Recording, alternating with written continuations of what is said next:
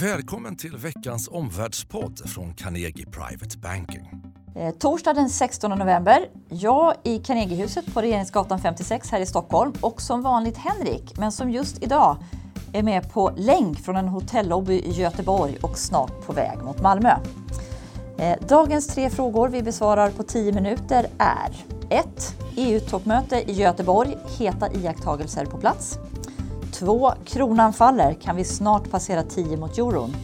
3. Bättre fart i Europa, vilken sektor vinner på detta? Henrik, det är toppmöte i Göteborg. Macron, May, 23 andra regeringschefer är på väg till staden. Du är där och du har träffat privata investerare på Carnegie efter börsen igår på Park 49. Nu undrar vi här i Stockholm, hur är stämningen i stan där nere och finns det något på toppmötet som investerare ska hålla koll på?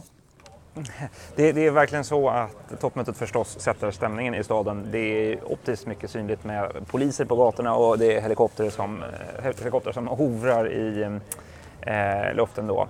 Eh, ja, det, det, det, är ju ett spännande toppmöte förstås, även om det inte är eh, skarpa beslut på det här. Det är ett informellt toppmöte. Man har kallat att det här är en paus från Brexit-samtalen. Det är det nog inte. Det finns inte så mycket tid att pausa från det här i Brexit-processen. May kommer hit, hårt pressad inrikespolitiskt förstås.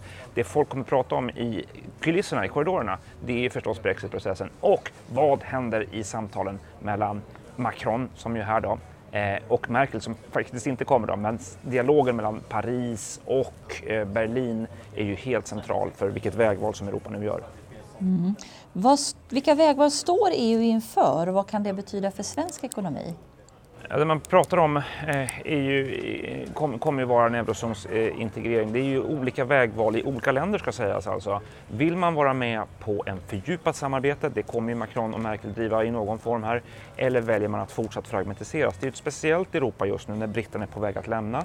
Eh, du har också en utveckling i östra Europa där östländerna känner sig left behind, inte riktigt med på detta, visar motstånd i flera frågor vilka vägval gör då olika länder? Det eh, är eh, förstås en stor frågeställning. Man kan också titta att Stödet för EU-medlemskapet har ju ökat i eh, flera medlemsländer. Man pratar om BTP-faktorn. BTP, det är Brexit, Trump och Putin som medverkar till mm. att faktiskt öka stödet för EU-medlemskapet. Det spelar stor roll för Sverige det här vägvalet. Vi pekar ju, både Ulf Kristersson och Stefan Löfven pekar på att migrationsfrågan är en stor utmaning som ska lösas på EU-nivå. Eh, kommer det innebära att vi närmar oss en eurozons integration? Det tycker jag är besked att spana efter för eh, investerare.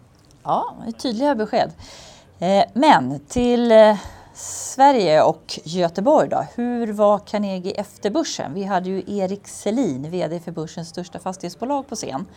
Var ja. han orolig över utvecklingen på fastighetsmarknaden?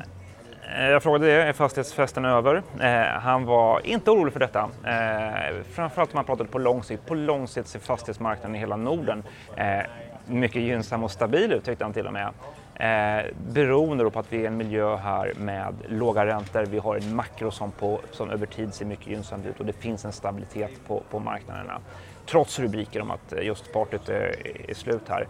Däremot så var han tveklöst eh, Menar han på kort sikt så kommer eh, det kommer vara enskilda bostadsutvecklare, alltså fastighetsbolag som bara arbetar med, med bostadsutveckling, kommer få det besvärligt. Ehm, mm. Men på lite längre sikt gynnsamma utsikter var den optimistiska eh, bedömningen från sidan. Ah, intressant. Eh, din slutsats då, vad tar man du med dig till privata investerare från de här mötena i Göteborg? Eh, man kan väl notera det bara också att Erik eh, eh, Selin eh, var faktiskt för eh, ett införande av amorteringskravet. Inte för att han tyckte Aha. det i sig var en, en jag bara noterade, inte för att han i sig tyckte att det var en bra idé. Däremot ville han bort osäkerheten om det ska ah. ut, eh, införas eller inte. Få bort osäkerheten så att man får se hur marknaden reagerar på det. Sen kan man gå vidare, vad hans bedömning är. Mm. Jag vad tar med sig eh, härifrån? Nej, jag tycker nog trots allt att, eh, det, notera vad, vad, Erik sa, notera också hur går eurozonsintegrationen? Vad får man för besked från kulisserna runt omkring toppmötet? Mm. Helena, eh, från din horisont Stockholm då, eh, kronan har ju fortsatt falla eh, relativt mycket de sista dagarna. Eh, varför då? Ja, i sändande stund så har vi en krona kring 9,90 mot euron och kring 8,40 mot dollarn. Och det här är då rörelser på ja, 2% eller mer faktiskt på bara några dagar. Vi pratade redan om tidigare poddar hur kronförsvagningen då fick lite extra fart då beskedet om att Ingves fick förlängt mandat som riksbankschef. Och det är en enkel analys. Han är ju uttryckligen emot en stark krona och han tycker att en minusränta är lämpligt. Då då. Lätt penningpolitik, låg ränta, det har en tendens att försvaga valutan. Det har vi sett i andra länder som USA och Japan. Så det är väldigt viktigt för den här mm. krontrenden. Samtidigt överraskande låg eh, inflationstakt under oktober. Eh, har inte kronan, och också just då det vi pratade om, svagare bomarknad. Eh, har inte kronan påverkats av detta också? Absolut, det här har varit jättetydligt. Konsumentprisinflationen fick vi nya siffror här i veckan och nu ligger de strax under 2 och de har ju legat över målet på 2% flera månader, ja ända sedan i somras. Och det här får ju då marknaden att tro att risken eller sannolikheten för att Riksbanken behåller räntan låg under längre tid har ökat. Men kanske också frågan, kan han välja att fortsätta köpa obligationer även efter årsskiftet? Sen som du sa, det som också har pressat kronan det är ju den här svagare boprisstatistiken. Därför att det skapar lite konjunkturosäkerhet och det gör också att utländska investerare ser svenska placeringar som är riskfyllda och det pressar kronan. Och där är det intressant då hur det här uppmärksammas i internationell media. Fallande bostadspriser, bomarknadsron och kronan var en av fem toppnyheter på Bloomberg häromdagen. Det säger inte lite. Det vi fick i veckan var två undersökningar. Den som följs mest av fastighetsanalytiker är den från Valueguard. Och den var lite mer pessimistisk. Då. Den visade på stora prisfall, 3% under månaden.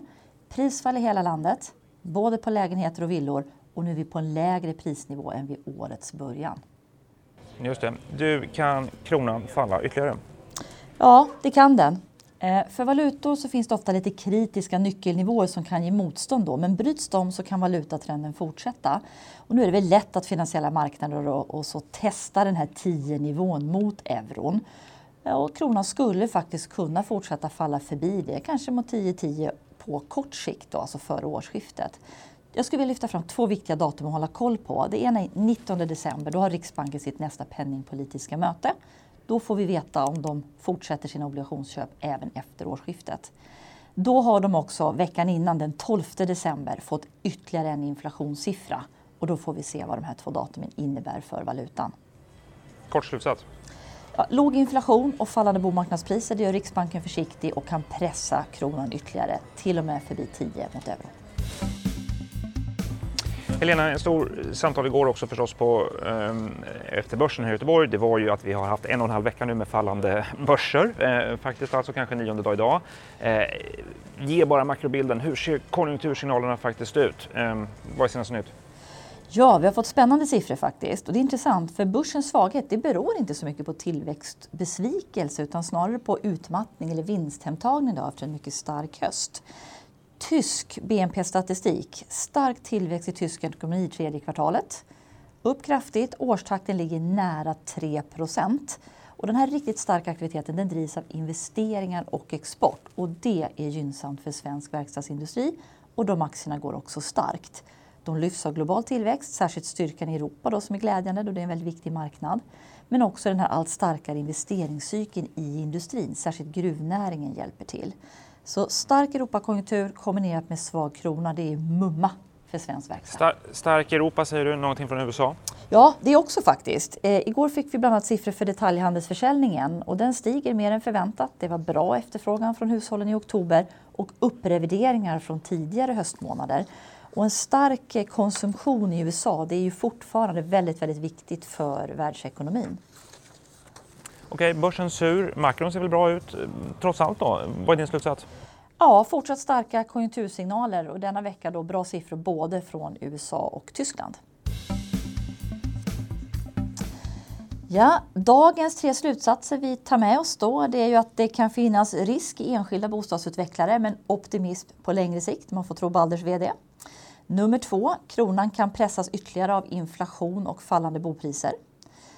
Tre, konjunktursignalerna är alltjämt starka i USA och Europa. Verkstad är en vinnarsektor. Henrik, vi önskar dig lycka till med Carnegie efter börsen på Malmö Börshus ikväll som då bland annat gästas av styrelseproffset Caroline Sundevall. Eh, för, dig, ja, för dig som är intresserad kan vi tala om så är det antingen bara att dyka upp eller anmäl dig på carnegie.se eb Malmö. På återhörande. Hej från Göteborg. Tack för att du har lyssnat på Omvärldspodden från Carnegie Private Banking. Vill du veta mer om vad som händer i vår omvärld och få aktuella idéer till affärer? Gå då in på www.carnegie.se veckans viktigaste och prenumerera på vårt nyhetsbrev.